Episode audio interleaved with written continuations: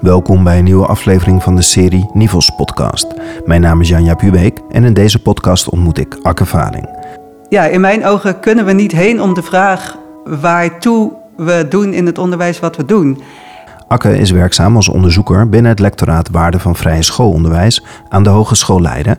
Dat de vrije school, denk ik, vanaf de oprichting ongeveer honderd jaar geleden vrij expliciet is geweest over dat waartoe. Akke, ja. Welkom in de podcast. Dankjewel. Even, ik heb heel erg behoefte om de luisteraar even mee te nemen. Ik ben uh, vanmorgen uit Amsterdam-Oost vertrokken. Ik ben de ring opgegaan. Ik ben richting Flevoland, Almere, de brug over naar Flevoland. Ik ben Almere voorbij gegaan en toen ben ik in een stukje niemandsland terechtgekomen. Een soort vrijplaats waar mensen allemaal hun eigen huis hebben mogen neerzetten. Een diversiteit aan woningen. En helemaal aan het eind kwam ik in de Hannah Arendstraat bij jouw huis. En we zitten nu aan de keukentafel. En we kijken uit over jouw enorme tuin. Neem mij en de luisteraar even mee. Waar zijn wij? Ja, we zijn in Almere-Oosterwold. En dat is een, eigenlijk een experiment van de gemeente, waarin ze een soort vrije woningbouw toestaan. En mensen dus zelf hun woonomgeving kunnen vormgeven. Zelf een huis kunnen bouwen, zelf het land vormgeven, gezamenlijk de weg aanleggen. Eigenlijk alle voorzieningen worden hier door mensen zelf gecreëerd, door de mensen die het zelf gebruiken. Dus wij hebben hier ons eigen huis gebouwd en een grote tuin aangelegd. En wij produceren nu groenten voor een aantal restaurants, maar vooral ook voor mensen hier in de buurt. En we hebben hier op ons land samen met de buren ook een, en nog een aantal andere ouders ook een schooltje opgericht. En nou ja, dat zijn zo allemaal manieren waarop wij proberen ons leven zo vorm te geven zoals bij ons past. Aan het eind zie ik ook een aantal schapen staan. Je hebt ook dieren. Ja, we hebben ook twintig schapen en die verhuren we in de buurt als grasmaaier. Dus mensen die, als het gras een beetje lang wordt, kunnen ze dat natuurlijk gewoon met de machine afmaaien. Maar ze kunnen ook bij ons schapen huren en dan hebben ze voor, nou ja, wat ze willen, voor een paar dagen of voor een paar maanden kunnen ze schapen in, uh, op een landje laten lopen. Wat zegt het over jou dat jij de grote stad verlaten hebt en een kavel bent begonnen om op een natuurlijke manier eten en drinken te gaan verbouwen? Ik denk dat ik een hele sterke behoefte heb om meer in verbinding te leven. Dus meer in verbinding met de mensen om me heen. En nou ja, dat is hier heel sterk door nou ja, dat we alles samen creëren. Maar vooral ook meer in verbinding met het land en met de seizoenen. En door het zelf, ja, zelf een huis te bouwen en zelf nu groenten te verbouwen, dat zijn hele elementaire dingen. Dus het gaat heel erg over wat ik ook direct als mens nodig heb. Dus allereerst een onderkomen of een dak boven mijn hoofd en gezond eten.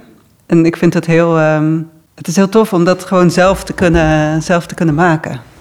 Ja, maar je hebt echt alles zelf gedaan. Hè? We zitten ja. in, je, in je huis, in de keukentafel en de muren zijn van leem.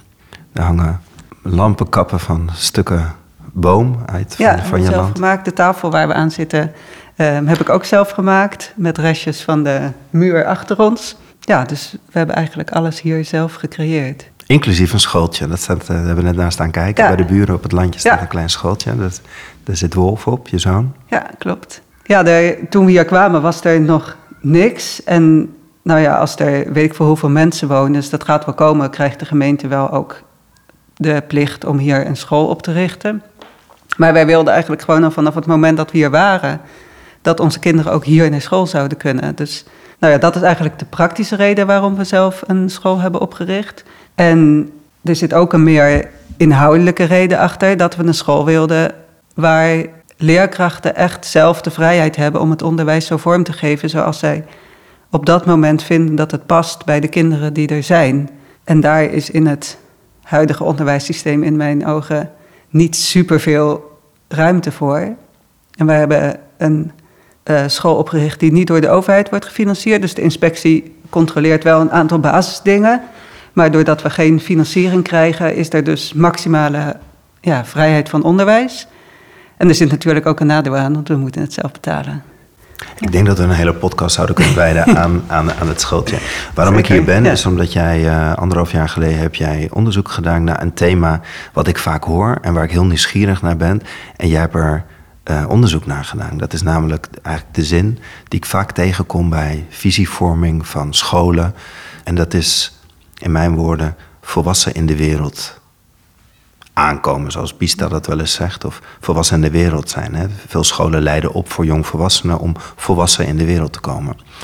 En jij hebt er onderzoek naar gedaan, want wat is dat?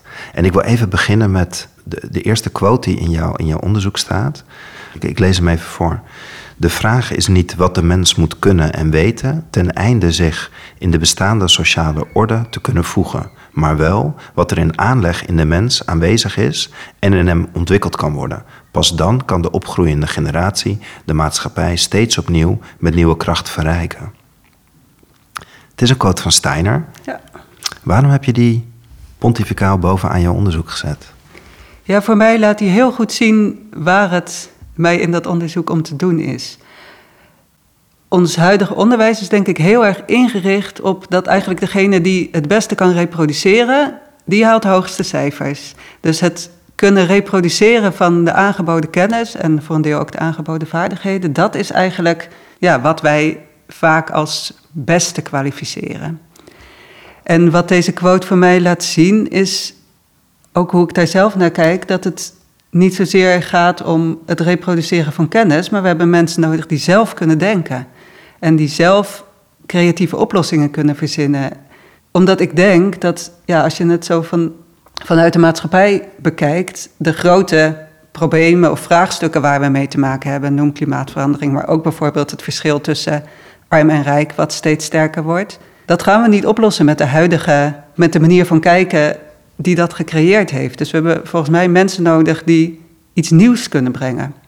En dat is eigenlijk bekeken vanuit de maatschappij, maar bekeken vanuit de individuele mens, gun ik kinderen, opgroeiende mensen, ook dat ze niet alleen hoeven te doen of gevormd te worden in wat we al weten en wat er al bestaat, maar dat ook wat zij zelf als individu meebrengen en in willen brengen, dat dat ook ruimte krijgt en dat dat ook gewaardeerd wordt en gezien wordt. Waar kwam je verlangen vandaan om het te gaan onderzoeken? Ja, aan de ene kant is het misschien groot en aan de andere kant ja, is echt mijn overtuiging dat dit is waar het onderwijs om draait. Dus het opvoeden van kinderen tot volwassenheid. En in mijn ogen kan je niet dat doen zonder een beeld te hebben van wat je eigenlijk beoogt met die volwassenheid. Ja, in mijn ogen kunnen we niet heen om de vraag waartoe we doen in het onderwijs wat we doen. En die vraag wordt in mijn ogen, krijgt in mijn ogen veel te weinig aandacht. En uh, Gert Biesta heeft daar veel onderzoek naar gedaan. En nou ja, dat vindt ook wel weerklank in het Nederlandse onderwijsveld. Dus er zijn wel steeds meer mensen die erkennen dat dat ook belangrijk is. Maar de vraag hoe je dat dan daadwerkelijk doet in de praktijk, wat dat vraagt van leerkrachten, wat dat vraagt van uh, leraren, opleiders. Die vraag, nou ja, dat is echt nog onontgonnen terrein. En dat was voor mij wel, ja, dat is mijn drijfveer om daar naar te kijken. En dat maakt wel ontzettend nieuwsgierig. Je hebt het specifiek gedaan in het vrij schoolonderwijs. Ja, en dat heeft er voor mij voor een deel mee te maken dat, dat, dat ik zelf werkzaam was in die tijd op de lerarenopleiding voor de vrije school en nog steeds ook werkzaam ben bij het Lectoraat Waarde van Vrij Schoolonderwijs. Ik heb zelf ook op de vrije school gezeten, dus dat is, dat is het pers- de persoonlijke kant waardoor ik daarbij betrokken ben. En de andere kant is dat, als je het meer van een buitenperspectief bekijkt, dat de vrije school er denk ik vanaf de oprichting ongeveer honderd jaar geleden vrij expliciet is geweest over dat waartoe. Dat maakt het een misschien relatief makkelijk, makkelijke ingang om dit vraagstuk te, te bekijken. En wat bedoel je, de vrije school is er redelijk duidelijk over geweest waartoe ze opleiden? Kan je dat woorden geven? Nou, die quote waar je ne- net mee begon van Rudolf Steiner, dat, dat was eigenlijk de initiator van de eerste vrije school. Die is, nou ja, zoals je net ook kon horen, vanaf het begin heel expliciet geweest over dat het dus niet gaat, of niet in eerste plaats gaat over het invoegen in wat er al is, maar juist in de kern draait om wat wil deze, dit kind, deze nieuwe mens, dit individu bijdragen aan de wereld. Voor zichzelf, maar vooral ook ten dienste van het geheel. Vanuit dat gedachtegoed is eigenlijk het hele curriculum ook van de vrije school vormgegeven. Uh, je begint ook in je onderzoek dat er een grote opmars is in Nederland hè, van vrije scholen. Dat, dat, dat, dat zien we, vrije scholen groeien. Uh, even van een afstandje, kan je dat verklaren dat vrije scholen de laatste jaren enorm groeiend zijn?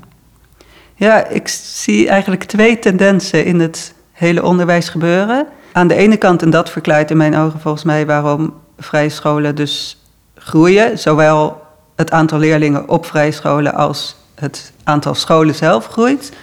Dat wel steeds meer mensen ergens aanvoelen dat alleen aandacht besteden of hoofdzakelijk aandacht besteden aan de cognitie, cognitieve kant. Dus het ja, leren, lezen, rekenen enzovoort. En dat toetsen en checken en, enzovoort.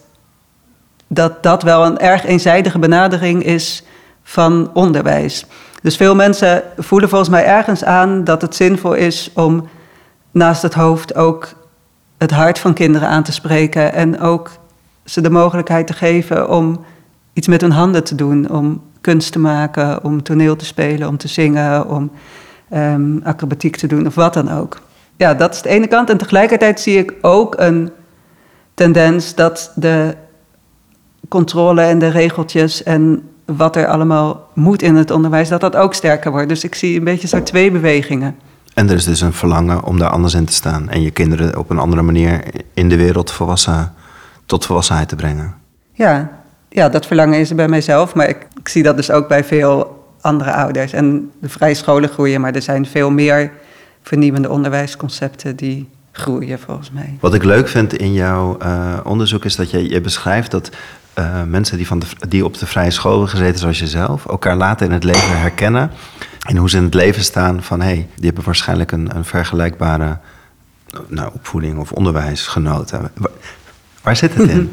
Ja, dat is misschien wel goed om eerst even heel kort iets te zeggen over dat onderzoek. Want wat ik gedaan heb is oud-vrije schoolleerlingen bevragen op wat zij belangrijk vinden in het leven. Dus wat voor keuzes ze maken, um, waar ze waarde aan hechten, wat voor werk ze doen en waarom, wat ze belangrijk vinden in relaties en vriendschappen en dat soort dingen.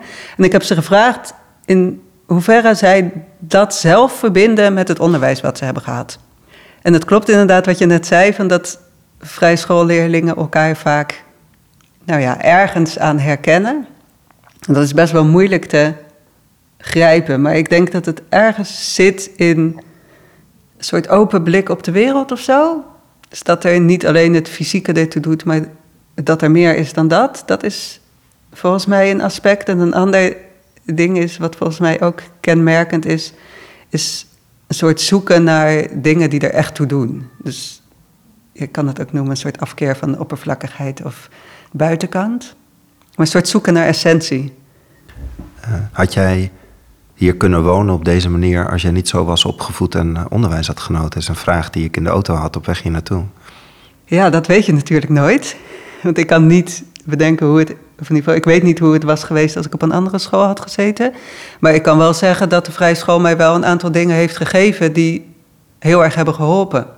Bijvoorbeeld, nou ja, dat ik veel dingen heb gemaakt van hout en metaal en stof en enzovoort. En dat dat mij een soort basisvertrouwen heeft gegeven dat ik dingen kan maken. Dus een huis bouwen, dat had ik nog nooit gedaan. Maar ik had wel een soort vertrouwen van, ik kan dit in het klein, dus waarschijnlijk kan ik het ook wel in het groot. En het lef, denk ik, om het dan te gewoon te gaan doen, dat is denk ik wel iets wat ik heb meegekregen. En tegelijkertijd is het zo dat Floris, mijn man, niet op een vrijschool heeft gezeten en dit samen met mij is gaan doen. Dus ja, ik denk, het heeft mij zeker geholpen, maar ik geloof niet dat het de enige mogelijke weg is hier naartoe. Vertel over je onderzoek. Wat, wat ben je gaan doen? Welke vraag ben je gaan onderzoeken? En neem me mee. Ja, zoals ik al zei, heb ik dus oud-vrij schoolleerlingen in de leeftijd van ongeveer vijfendertig tot begin veertig. Dus ja, een beetje in het midden van het leven, of ja, echt in het volwassen leven, gaan bevragen op wat, eigenlijk wat de vrije school hen mee heeft gegeven voor het leven wat ze nu leiden. En hoe dat bepalend is voor hoe zij nu vormgeven aan hun volwassen bestaan in de wereld, als je dat zo wil zeggen.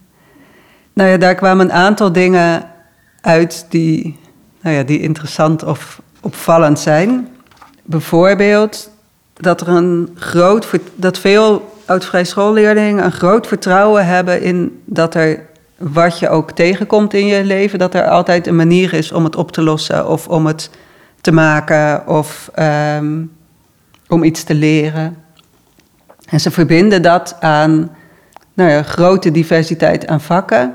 En ook vooral zelf dingen mogen doen, zelf dingen mogen creëren. Dat dat een soort vertrouwen geeft dat je dat dan dus ook kan. En ook dat de verschillende niveaugroepen eigenlijk tot zo ver mogelijk op de middelbare school bij elkaar blijven. Waardoor ze ook hebben gezien van, ik ben misschien cognitief slimmer of sterker dan anderen. Maar anderen zijn misschien op dat vlak wat minder begaafd, maar kunnen dingen die ik niet kan. Dus dat er eigenlijk op voor ieder mens dingen zijn waar je goed in bent en ook dingen ja, die je misschien nog kan leren of waar je wat minder in uitblinkt. Ja, doordat je samen opgroeit door ja. die school heen, zie je gewoon die diversiteit bij, bij elkaar als groep. Ja. ja. Ik vond het ook uh, moeilijk om te vangen, want wat jij net zegt is die enorme diversiteit aan vakken. Je zit ook met z'n allen in die klas. Um, Ik kan het ook als belemmerend voelen of beknellend voelen. Dus neem me even mee, wat is dan die magie die, die op die vrije school dan tot uiting brengt, dat je zo zelfstandig in het leven kan staan? Want even, even de andere kant, ik kan ook denken, waarom moet ik aan al die vakken, waarom moet ik altijd bij diezelfde mensen in de klas blijven zitten? Het kan ook wel beknellend zijn. Ja, ik denk dat het er allebei een beetje... Op een school is het eigenlijk altijd zo dat je gewoon bent met de groep mensen waarmee je bent. En daar zitten mooie en verrijkende kanten aan. En dat kan je soms ook als beknellend of zo ervaren. Dus daar is, denk ik, de vrije school niet per se anders in dan andere scholen. Nou ja, een van, ja. van de mensen die je onderzocht hebt, die geeft dan als antwoord dat, ze, dat jullie bijvoorbeeld veel vieringen hebben in het vrije schoolonderwijs. En dat het omgaan met materialen ook leert uh, omgaan met weerstand. Dus doordat je met grove materialen werkt, dat je dan ook leert omgaan met, met, met die weerstand om door dat materiaal heen te gaan. Waarmee eigenlijk de, de, de parallel werd getrokken als in het leven. Je ook dingen samen vieren, maar ook wel eens dat, dat, dat je moet omgaan met weerstand daarin. Ja, dat is ook een van de dingen die Biesta daarover zegt. Dat eigenlijk de weg naar dat volwassen in de wereld willen zijn. Ja, wat daar kenmerkend aan is volgens hem, is dat het gaat over hoe ga je om met je eigen vrijheid. En hoe verhoud je daartoe. Dus ben je in staat, of eigenlijk vooral heb je het verlangen of de wil om bij die vrijheid dat niet te doen als ik kan gewoon doen waar ik zin in heb. Maar die vrijheid eigenlijk te hanteren als volwassen vrijheid. Dat je je, iets, dat je je eigen vrijheid ook in dialoog brengt met de wereld. Dus dat je je ergens laat begrenzen door dat er ook andere mensen zijn waarmee je rekening wilt houden. En dat er een aarde is die niet onbeperkt is en waar je dus rekening mee wil houden en die dus een grens heeft. Dus het eigenlijk zodra je in ontmoeting komt met andere mensen of met de fysieke wereld, stuit je op een soort weerstand. En dat is niet per se iets negatiefs, maar daar hou jij zelf op en begint iets anders. Iets anders waar je rekening mee moet houden. Dat is iets wat eh, inderdaad, wat jij net noemde, in de vrije school veel aandacht krijgt. Dat je dat rekening houden met dat er dus een wereld buiten je is, met zijn eigen kwaliteit en zijn eigen karakter. Dat het door bijvoorbeeld te werken met een moeilijke tekst of met een toneelstuk of met verhalen of met stof of klei of hout of metaal je eigenlijk leert voelen, leert waarnemen dat al die verschillende materialen dus hun eigen karakter hebben, een eigen kwaliteit hebben. En dat jij dat, nou ja, jouw eigen vormkracht kan inbrengen, maar dat je ook altijd de eigenheid van het materiaal moet respecteren. En leer mij even nou hoe, ja. dat, hoe dat werkt. Want um, ik ben dan heel benieuwd hoe je dan van een moeilijke tekst of van dat moeilijke materiaal dan daar ook los van komt om, om het als, in zijn algemeenheid te zien. Dat het voor jou als vormend werkt. Ik ben zelf heel slecht in taal. Ik heb alleen maar rode pennen op mijn basisschool gehad. Het heeft me niet geleerd om in het leven om te gaan met weerstand, zeg maar. Dus wat is die rol van die leerkracht op zo'n school? Wat is die rol misschien wel van het onderwijsteam?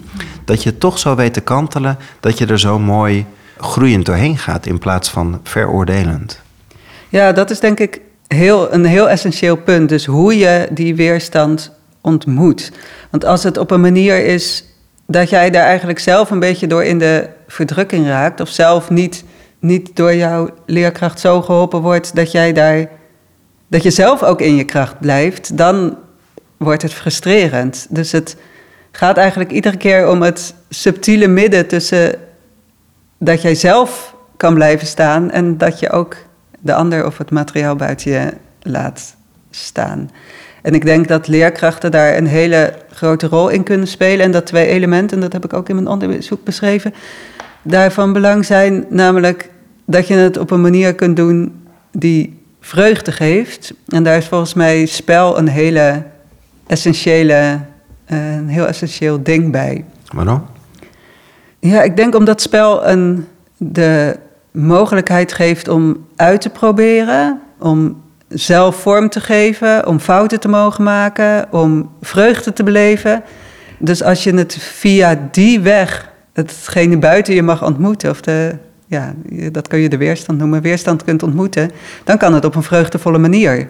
Terwijl als je enkel dictées moet maken of rijtjes moet schrijven en je krijgt alleen maar terug dat het fout is, ja, daar beleef ik weinig vreugde aan.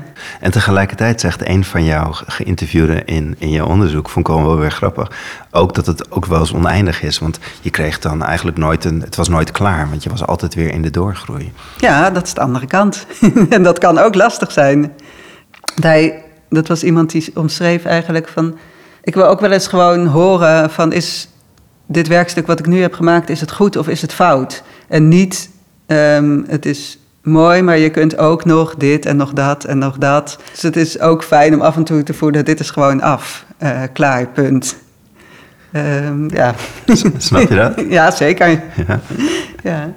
Het, uh, wat ik ook een mooie zin vond uit je, uit je onderzoek, en misschien kan je daar woorden aan geven, is, je schrijft, uh, oud-leerlingen ervaren dat zij een sterk ontwikkeld zintuig hebben voor wat ze te doen hebben in het leven en mi- met wie zij dit te doen hebben. Ja, dat is wel, vond ik wel bijzonder om zo terug te horen van oud-leerlingen.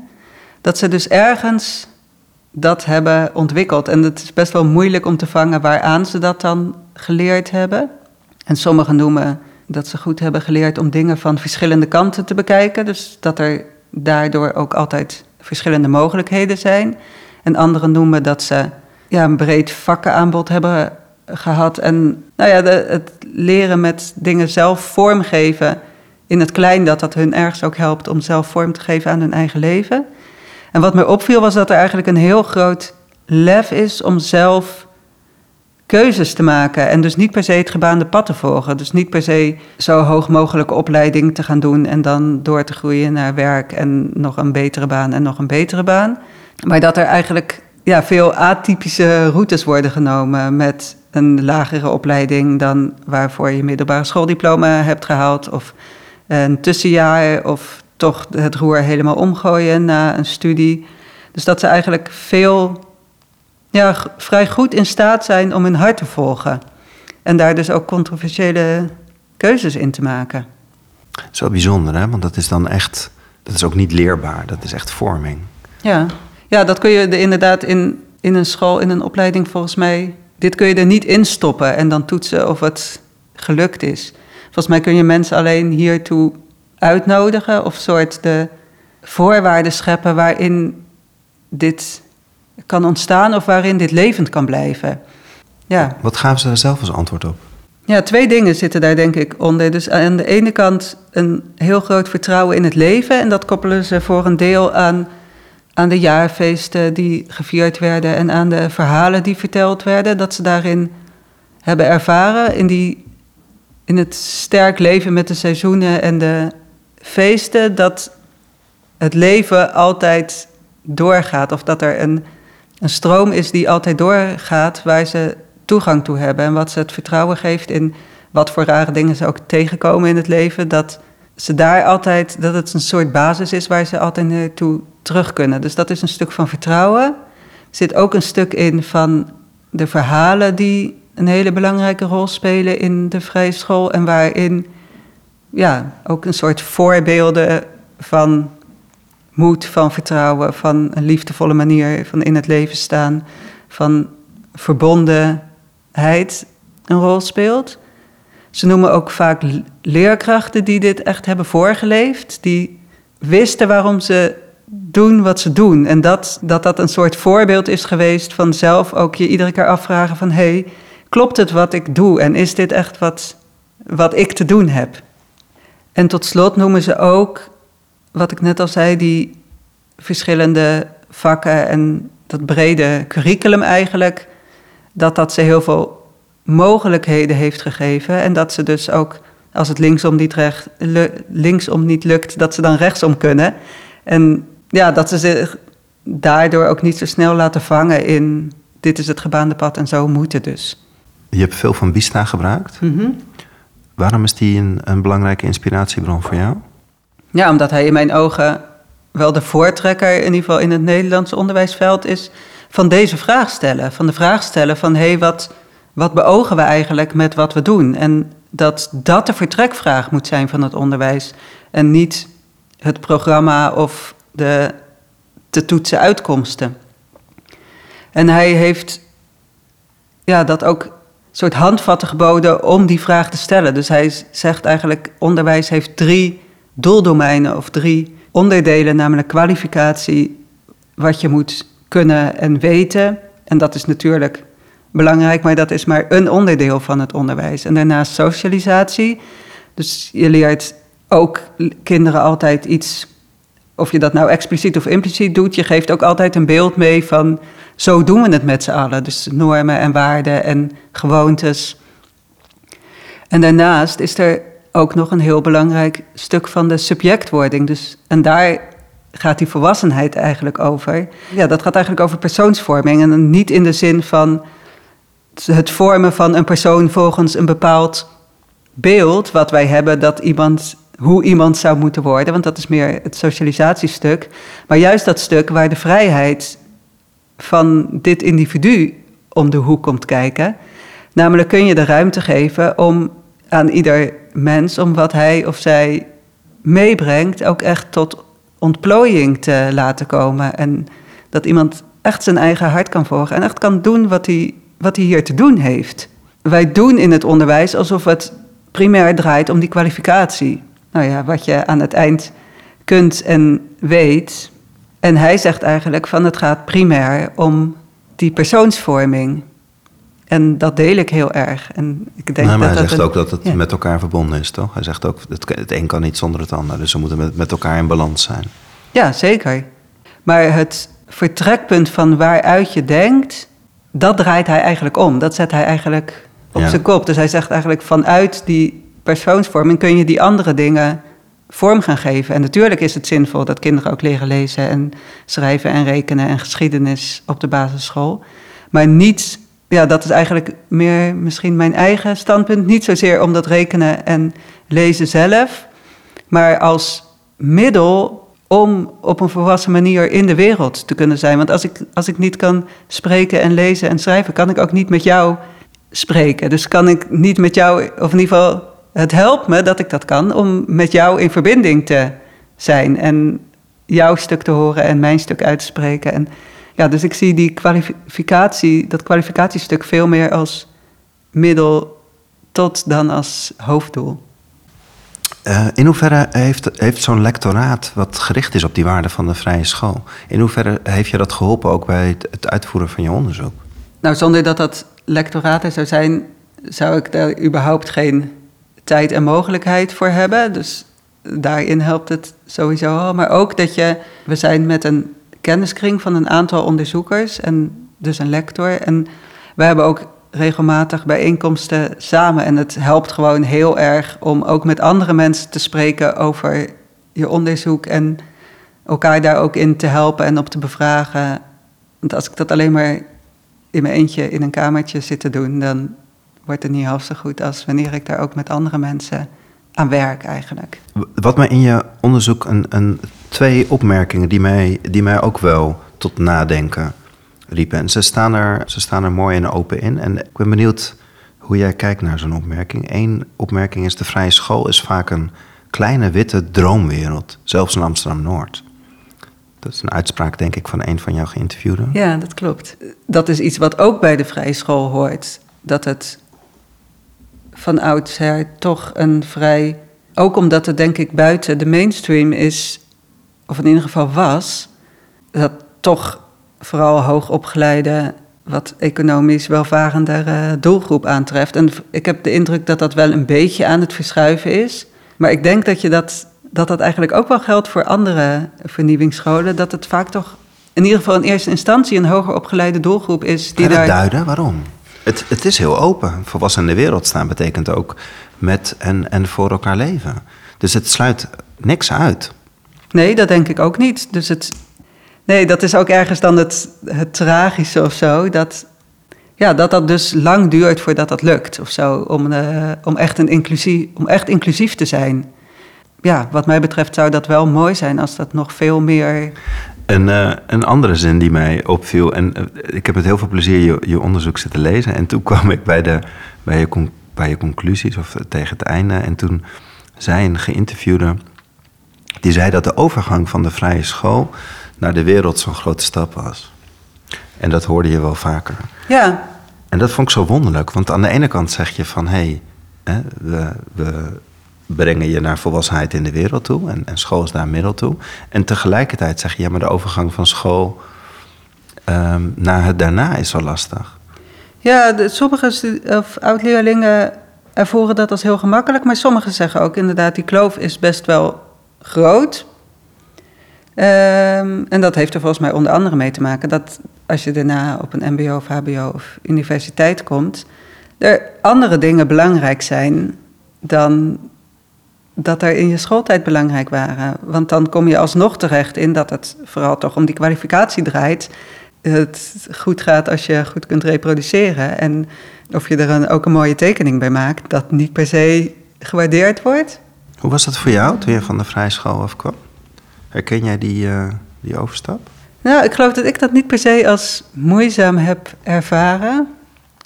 Wel dat ik... Ik kan me wel nog heel goed herinneren dat ik op de universiteit de eerste jaren um, niet zoveel gedaan heb. En vooral het uh, café op de campus heel interessant was. En dat ik op een gegeven moment soort gemotiveerd raakte om hard te gaan studeren. En dat ik ook nog heel goed weet dat ik toen doorkreeg wat hetgene was wat gevraagd werd. Dus eigenlijk hoe ik hoge cijfers kon halen voor een tentamen of voor een werkstuk, dat was door heel goed aan te sluiten bij wat, wat de vraag was of wat er verwacht werd. En ik voelde dat als een soort trucje wat ik doorkreeg. Dat voelde een beetje als dat ik gewoon het spel meedeed. En daar was ik vrij goed in. Maar als ik terugkijk, had ik misschien wel liever meer wezenlijke gesprekken gevoerd. Dat was... Die waren er ook wel hoor, maar dat was niet de... Daar was de kroeg voor. ja, ja. ja, precies. Ja. Iets wat ik moeilijk vind, en misschien um, een vraag om me uit te knippen, maar is, um, het komt meerdere, meerdere keren in, jou, uh, in jouw onderzoek voor. En dat heeft te maken met Biesta. En je, je spreekt over Biesta, over het, het gezonde midden tussen de uitersten, tussen wereldvernietiging en zelfvernietiging. Kan je me daarbij helpen? Nou, Biesta die beschrijft dat als wanneer je dus op een volwassen manier in de wereld wil staan en op een volwassen manier wil omgaan met je vrijheid. Dus niet alleen maar doen waar het jou toevallig op dat moment goed uitkomt, maar die vrijheid eigenlijk iedere keer een soort reality check te laten ondergaan. Namelijk te checken bij je omgeving, bij andere mensen. Um, misschien ook bij de aarde van, is wat ik nu wil, ja, is dat echt het goede om te doen? Bijvoorbeeld als ik een avocado koop, dan is de kans dat dat ergens anders op de wereld, zowel aan de aarde als aan andere mensen, schade heeft berokkend, is vrij groot. Dat je je daar bewust van bent, dat je dus dat meeweegt in je keuzes, dat is volgens mij ja, waar hij op doelt. En in de extreme, als ik alleen maar doe wat mijzelf uitkomt, dan vernietig ik, vernietig ik eigenlijk de ander en de wereld. Dat is ook wel een beetje wat wij doen, want we putten gewoon de aarde uit en um, in mijn ogen ver over de grenzen van wat gezond is voor de aarde, maar ja, daardoor ook voor onszelf. En we, de manier waarop wij consumeren heeft ook een hele groot deel van uitbuiting van andere mensen in zich. Dus daar zit volgens mij die wereldvernietiging dan in. Dat is wel een groot woord natuurlijk. En de andere kant is dat ik ook het tegenovergestelde kan doen. Dus alleen maar rekening houden met anderen en met de wereld. En mezelf niet meer gunnen. En dan verdwijn ik zelf eigenlijk. Of, ja, dus ja, volgens mij is dat het midden waar je naar kunt zoeken. Wat is er uit je onderzoek gekomen? Ja, wat ik wel een inzichtelijke manier vond om te kijken naar de dingen die eruit kwamen, is om het te benaderen vanuit de drie basisbehoeften, namelijk competentie, relatie en autonomie. En we hebben nu eigenlijk vooral gesproken over wat de, ook de goede dingen zijn, of dingen die mensen geholpen hebben. Maar er waren natuurlijk, net als in alle andere onderwijsvormen, zijn er ook altijd dingen die niet geholpen hebben of die niet bij hebben gedragen. Ook omdat het altijd mensenwerk is, denk ik. Dat wordt ook nooit perfect. Maar ik denk dat op het gebied van competentie, dus het gevoel dat oud-leerlingen hebben van dat ze dingen kunnen, dat geholpen heeft, dat ze ja, verschillende manieren hebben om dingen te maken, op te lossen enzovoort. Dus dat daar een grote creativiteit en een groot stuk lef zit. Dat uh, het onderwijs dat heeft, uh, voor hen heeft bijgedragen. Maar dat er zoveel aandacht gaat naar uh, die brede ontwikkeling, dat maakt ook dat je dingen niet kunt doen. Dingen die we over het algemeen als heel belangrijk ervaren. Dus er zijn ook wel um, oud-leerlingen die hebben gezegd op het gebied van competentie dat ze niet zo goed hebben leren rekenen als ze gewild hadden. Dus dat ze... dat er voor hen wat minder aandacht besteed is aan die vaardigheid en aan feitenkennis en aan vreemde talen. En ik denk dat dat wel iets is wat ook de afgelopen twintig jaar in het vrij schoolonderwijs wel heel erg veranderd is. Ja, zowel van binnenuit als ook uh, onder druk van de inspectie. Dat er aan dat stuk, dat kwalificatiestuk eigenlijk, wel veel meer aandacht is aan... ja, aandacht aan is besteed en dat dat ook wel heel erg verbeterd is. Dus ik vind, ja, ik vind dat ook, ook een goede zaak. Op het gebied van relatie zou je eigenlijk kunnen zeggen dat de verbondenheid die ze ervaren met de wereld, met andere mensen, dat dat iets is wat heel sterk is. Maar er zit ergens ook wel iets, ja, een soort tendens in het vrij schoolonderwijs, dat alles ook altijd een beetje lief en zacht is. Dus dat er ook wel een verlangen is. Dat ze ook wel uitspreken van... het zou wel fijn zijn als soms dingen ook gewoon wat duidelijker zijn. Of dat mensen dingen duidelijker durven uit te spreken. En niet alleen in een mooie spreuk of iets teruggeven dat ze me echt gezien hebben. Maar ook gewoon in het moment zelf. Ja, er echt een connectie is. En op het gebied van autonomie... ja, is er, wat ook al eerder in ons gesprek naar voren kwam, een heel sterk ja, ontwikkeld kompas of zo voor wat je te doen hebt en wat je wilt doen. En nou ja, ook dus het lef om daar dan ook naar te luisteren. En ook het vertrouwen om daar ook naar te luisteren. Ja, een streven naar echtheid en schoonheid en diepgang. En tegelijkertijd speelt er ook wel, wat je, waar jij misschien ook eerder een beetje op doelde, van het... alles is ook heel gezamenlijk. Dus waar dan jij zelf als individu ruimte krijgt... dat zou misschien ook wel iets zijn wat nog, nou ja, waar gewoon nog een kans ligt om dat meer te ontwikkelen. Dus eigenlijk het hele, of een heel groot deel van het curriculum gaat uit van die klas... die met z'n allen iets doet en geleid door de leerkracht. En met name voor jonge kinderen denk ik dat dat heel waardevol is. Maar voor oudere kinderen... is het misschien ook wel fijn als er wat meer ruimte is om je eigen initiatieven in te brengen. Wat kunnen wij lerarenopleidingen of leraren überhaupt leren van wat je onderzocht hebt? Ja, dan kom ik toch weer terug bij wat ik eerder ook zei. Dat denk ik vooral het stellen van die vraag van waartoe, waartoe is er eigenlijk überhaupt onderwijs? Waartoe gaan kinderen naar school? En welk beeld van volwassenheid hebben wij waar we naartoe willen werken met z'n allen? En wat vraagt dat dan van ons? Als het antwoord op die vraag is, het gaat er vooral om dat we kinderen en jongeren afleveren die goed passen binnen wat er al is en goed in een fabriek kunnen werken of goed achter de kassa kunnen zitten of goed bankdirecteur kunnen worden. Als dat het antwoord is, dan is dat dus ook waar je aandacht aan wilt besteden. En als het antwoord meer gaat in de richting van dat je graag mensen wilt opleiden die, die enerzijds iets willen bijdragen, iets nieuws willen bijdragen en gewoon onze wereld en onze manier waarop wij samenleven beter en mooier wordt. En tegelijkertijd voor hun zelf als individu ja, in staat zijn om hun eigen leven vorm te geven op een manier die bij hen past. En die, ja, dat ze kunnen doen wat, wat zij te doen hebben. Niemand anders kan jouw leven leven. Dat kan je alleen zelf, dus dat moet je zelf vormgeven. En als dat is waar we aan bij willen dragen met het onderwijs, dan, nou ja, dan heb je dus gesprek over wat, ja, wat je dan te doen hebt. En ik denk dat er niet per se vaste antwoorden voor zijn, maar dat misschien wel in eerste instantie vooral het bewustzijn daarvan en het gesprek daar telkens opnieuw over relevant is. Dit gesprek met Akke Valing is er eentje uit de Nivels-podcast-serie. Akke Valing is werkzaam als onderzoeker binnen het Lectoraat Waarde van Vrij Schoolonderwijs aan de Hogeschool Leiden en onderzocht de vraag: hoe geven oud-vrij schoolleerlingen vorm aan hun volwassen bestaan in de wereld? En wat kan ons dat zeggen voor het huidige onderwijs en de leraaropleiding? Het Lectoraat Waarde van Vrij Schoolonderwijs aan de Hogeschool Leiden richt zich op het versterken van de doelen waar het vrij schoolonderwijs voor staat, zoals het realiseren van een brede en evenwichtige ontwikkeling van denken, voelen en willen bij kinderen, zodat zij innerlijk vrije en verantwoordelijke en moreel handelende volwassenen worden. Stichting Nivels sterkt leerkrachten en schoolopleiders bij de uitvoering van hun pedagogische opdracht.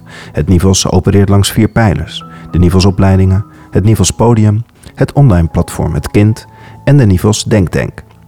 Like deze podcast of geef deze een aantal sterretjes mee. Meer podcasts zijn ook te vinden op nivels punt n l slash podcast. Hoe dan ook, we nodigen u graag uit voor een volgend gesprek in deze serie.